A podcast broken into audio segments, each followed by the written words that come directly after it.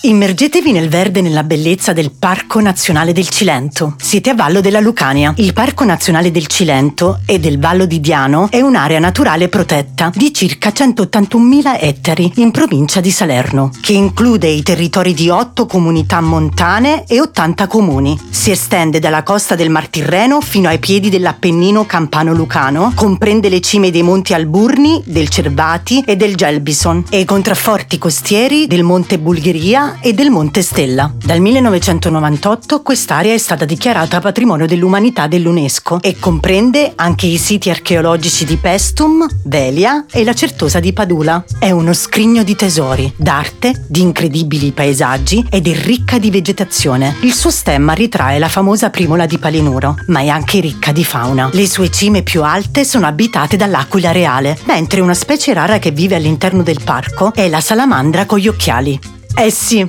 è proprio un territorio incantevole.